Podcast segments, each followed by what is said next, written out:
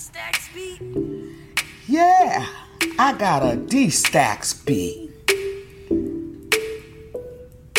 Listen to the beat, y'all.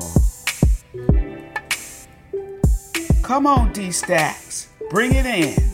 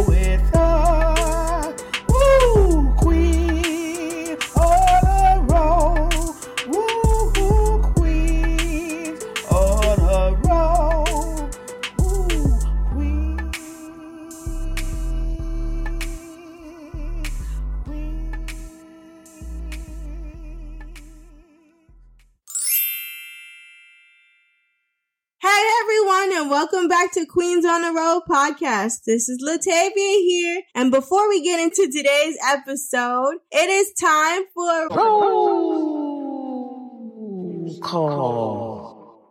So I would like to thank Mr. Eric Green and Shantae Usman for their donations to Queens on a Roll podcast. Please keep it coming. I so greatly appreciate the support. Thank you so much.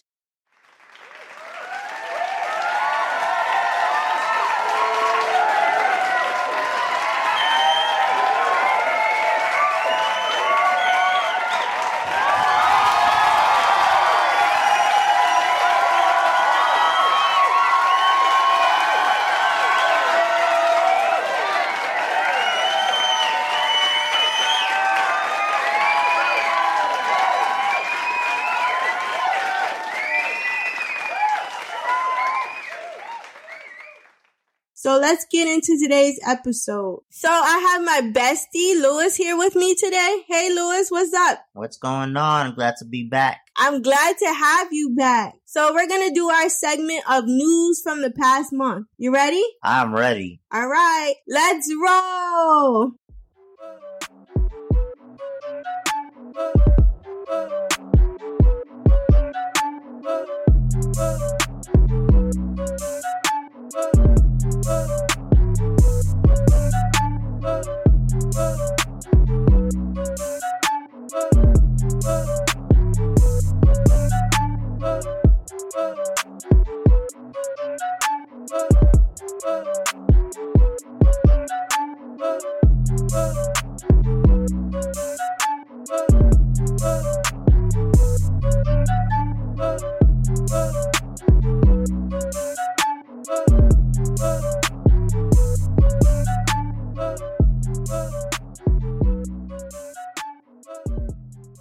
Before we get into it, I would like to talk about the last episode that aired last week. I thought that was an amazing episode, giving people in the disabled community, you know, information on how difficult it is to find employment. I'm going through it right now. I haven't received any calls back yet, so I'm hoping something turns up in the future. But yeah, it's difficult. Like once they see us, they automatically have an impression like they didn't expect to see us how we physically are. But we have to use our voices and keep fighting and show them that we could do anything that anybody else could do. Yeah, I mean, it is frustrating. It is definitely, definitely frustrating. And I think it's something that needs to change, but I think it starts with us too. Like we have to keep persevering through those challenges. So you're definitely right. We just have to keep putting ourselves out there no matter what. And eventually something will stick. Of course,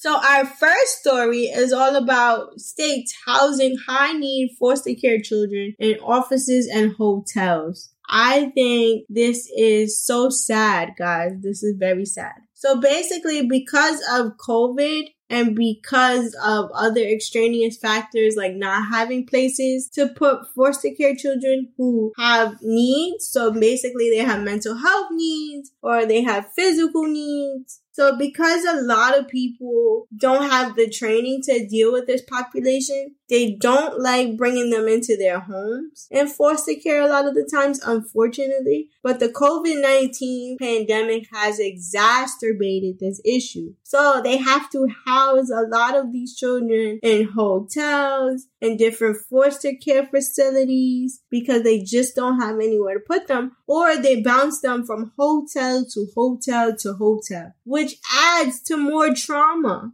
Yeah, that is absolutely ridiculous. It is, and it's very sad because these children already feel like they're not loved. Sometimes their parents give them up, or sometimes ACS takes the children because of neglect or things like that. So they already don't feel loved, and then you're bouncing them from home to home to home. They don't have stability. And then the foster care facilities and people that they are trying to put them with don't have the knowledge or the training. So it is so very sad for these children, and my heart goes out to them. And we really should consider taking more children who have special needs into our homes because they need a home too. They need to feel loved too. So, are there like any type of solutions no, right now because of the COVID-19 pandemic and a lot of foster parents, you know, are afraid of contracting the disease and the only thing that they have done is put them in hotels for two weeks until they can find someone to take care of them or then if they can no longer do it, you know, then they get put back into a hotel. So it's just a vicious cycle that somehow we need to find it in our hearts to stop, guys.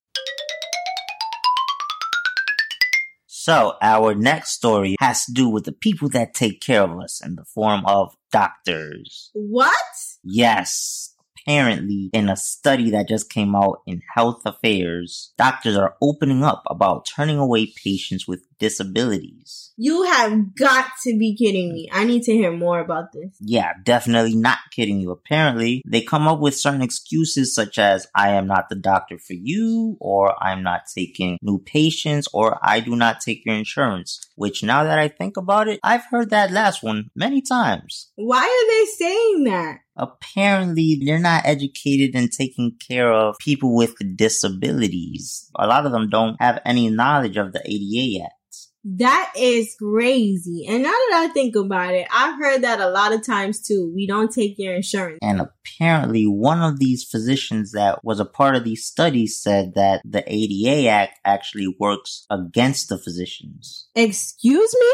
Yeah, that makes absolutely no sense. ADA Act is there to protect us people in the disability community, and I don't see how it would work against the doctors who are supposed to treat everyone fairly and take care of us. Yeah, so you know what? This actually leads itself to a bigger issue, and that comes back to quality of life. And that's the way doctors assess everyone. They go off of quality of life, which I think is unfair to people with disabilities because quality of life is so subjective, right? So what you don't see as a quality of life because we're rolling around in wheelchairs or because we have a disability doesn't mean that we don't have a quality of life, right? So it lends itself to a larger conversation about should doctors really be assessing off of quality of life? Don't think they should because then we fall in the category of not having quote unquote a good quality of life and that may impact our care. So you're telling me that they see us and by just looking at us, they determine if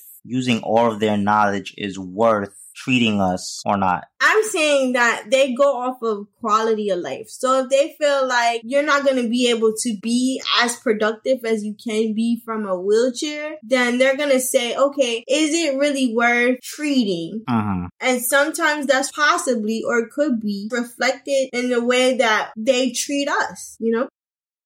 Story, Story time. time. So I remember one day when my mom and I got into a car accident and I had to be rushed to the ER. So they took x-rays and everything and I got diagnosed with whiplash. So 15 minutes go by, 20 minutes go by, 30 minutes go by, and I'm still laying on the stretcher waiting for the Tylenol that the doctor prescribed me, right? Because I was in so much pain. So after 30 minutes go by, I say to the nurse, excuse me, nurse, but I've been sitting here waiting for Tylenol for so long. Can somebody please bring me some Tylenol? So she says, I'm so sorry, but we have other patients that we gotta attend to and you know, they're able to get up and move around. So you gotta give me one more minute. I said, wait a minute. So just because I'm not able to get up and move around, you think I'm gonna gonna lay on this stretcher in pain after I waited 30 minutes? I think not. So I said, I would like my Tylenol now, please. She says, Oh, you're a feisty one. Okay, you know what? I'll go get the Tylenol for you right now. And you can speak up for yourself. So I said this story just to say that sometimes quality of life may impact, you know, how they treat us, what they decide to do for us, or what they decide not to do.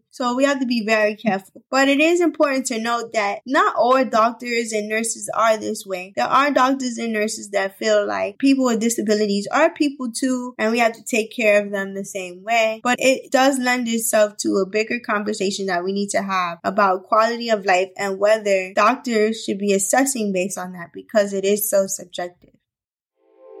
You got a D-Stack speed?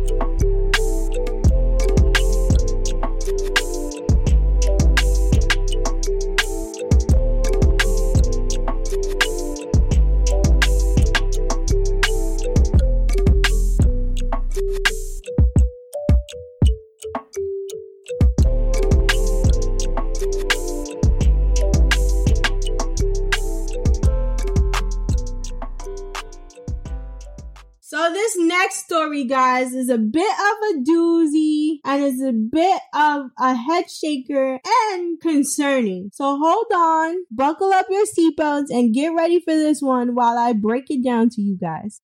Buckle, buckle up, up, and, and get, get, ready. ready. So this is called the Supreme Court case could sharply limit disability rights. So the case is known as Talevski versus the Health and Hospital Corporation of Marion County. And basically, the estate of Georgie Talevski, who is no longer living, is alleging that he was chemically restrained and medicated so that he would go to sleep instead of being treated for his dementia while living in an Indiana nursing home. So the lower court determined that Talevski's estate could sue the nursing home under the Nursing Home Reform Act provisions of Medicaid. But the hospital wants to appeal it to the Supreme Court and they're arguing that nursing home residents shouldn't be able to bring suit in federal court. So you're telling me that the nursing home doesn't want the estate to sue them for violating Talevski's civil rights. But under the Nursing Home Reform Act, it states that nursing homes are obligated to meet the standards if they receive Medicare and Medicaid. The act is to protect seniors from physical, emotional, and social abuse and neglect. So they heavily medicated this man in order to keep him sleeping and not treat his dementia. Right, which is why this case seems so ridiculous, and I don't even know why they're bringing it up to the Supreme Court. And it can really, really affect everything else. Because let's look at it. If the Supreme Court basically says, you're right, nursing home, residents shouldn't be able to sue the federal government for things like that, then it can affect supplemental nutrition assistance program, children's health insurance program, temporary assistance to needy families, and much, much more. You want to know how? Because if the Supreme Court says, hey, you can't sue the federal government for violating your rights or for doing anything illegal, then that means when we feel like, hey, the federal government is not being fair to us and not giving us the services that they promised us and that they mandated to give us, we can't sue them. So basically, all those things will go away because now you're allowing the federal government to decide if they want to give it to us or not, which I think is ridiculous. So if the Supreme Court decides in favor of the nursing home, does that mean everything could be stripped away from us? That's exactly what it means. And then not only that, it can seep into other areas as well.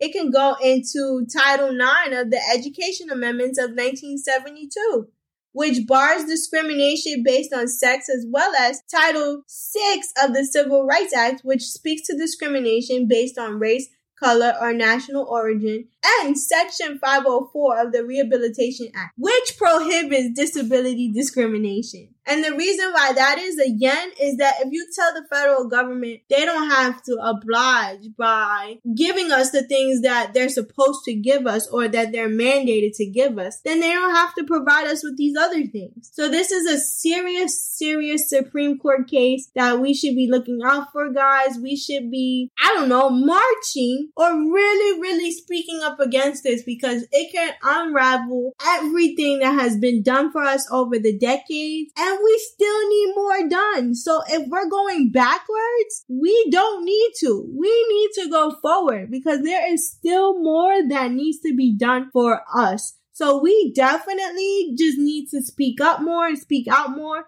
especially about this case because it can have huge implications for our future. The Supreme Court is expected to hear this case on November 8th. It is that soon, guys. November 8th. I cannot believe it.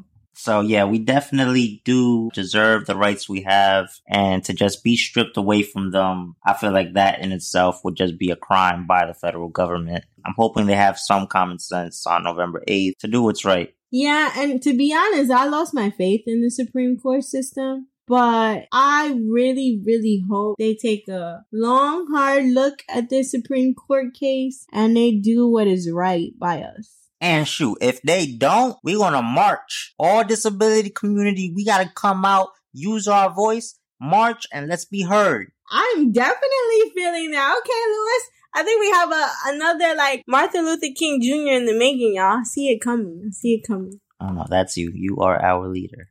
no, no, no. I think that's you. I'm gonna give that to you. Alright guys, if only you knew what happens behind the scenes. I just mentioned Disney and our dear host is singing the Bruno song from Encanto. Yes, because that is one of my favorite Disney songs. And you gotta remember that I work with children all day and it's the most popular song still out. So that's all they want to hear. We don't talk about Bruno, no, no. So it's like one of my favorite songs right now. But wait, does that mean we're talking about Disney? Yes, it definitely is.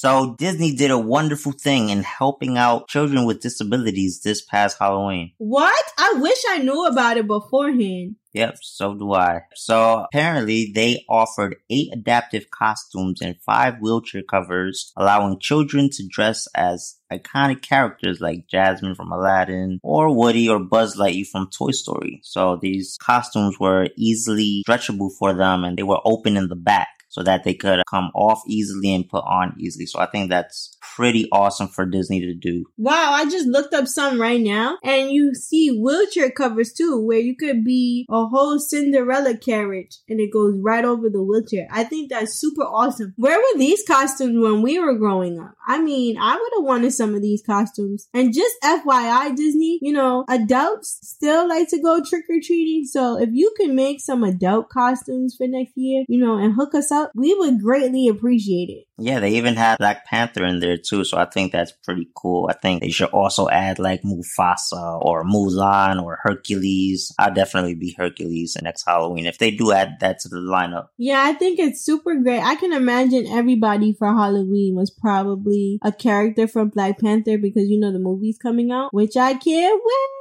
It's coming out like around my birthday. Holla. I'm so excited for that. But yes, Disney, definitely hook us up with some adult costumes. I want to go trick or treating again. I am a big kid at heart, okay? So please hook us up with some costumes. I could really use some. You got a D-stack speed? You got a D-stack speed? You got a D-stack speed?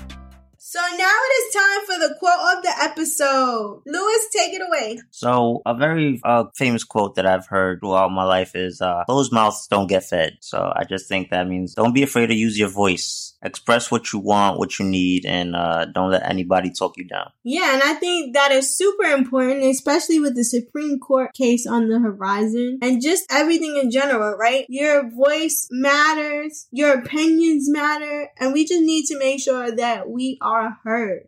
So on that note, folks, that's all we have for you today. Thank you so much for listening to us. We appreciate you. Luis, thank you again for coming on. Thank you for having me. I'm glad to be here, and I'm looking forward for the next one. Yes, always. So guys, if you would like to read more about any of the stories we presented in today's episode, you can go to disabilityscoop.com. Again, the website is disabilityscoop.com and I will put the links to all the stories that we discussed in my YouTube comments below and I'll put them in the streaming service as well so you guys can read them because I think the Supreme Court case is very important for all of us to read. Again, guys, thank you so, so much. I appreciate you. Thank you for sharing. Thank you for subscribing. Thank you for running the numbers up. And again, if you would like to donate to Queens on a Roll podcast, I have a Patreon account. There's four tiers up there for you to choose from. So please, if you decide to support the show, please support the show through there. You guys are awesome. Thank you again so much. And we will see you next week. Bye. Subscribe, like, and share. Don't forget to smash that like button.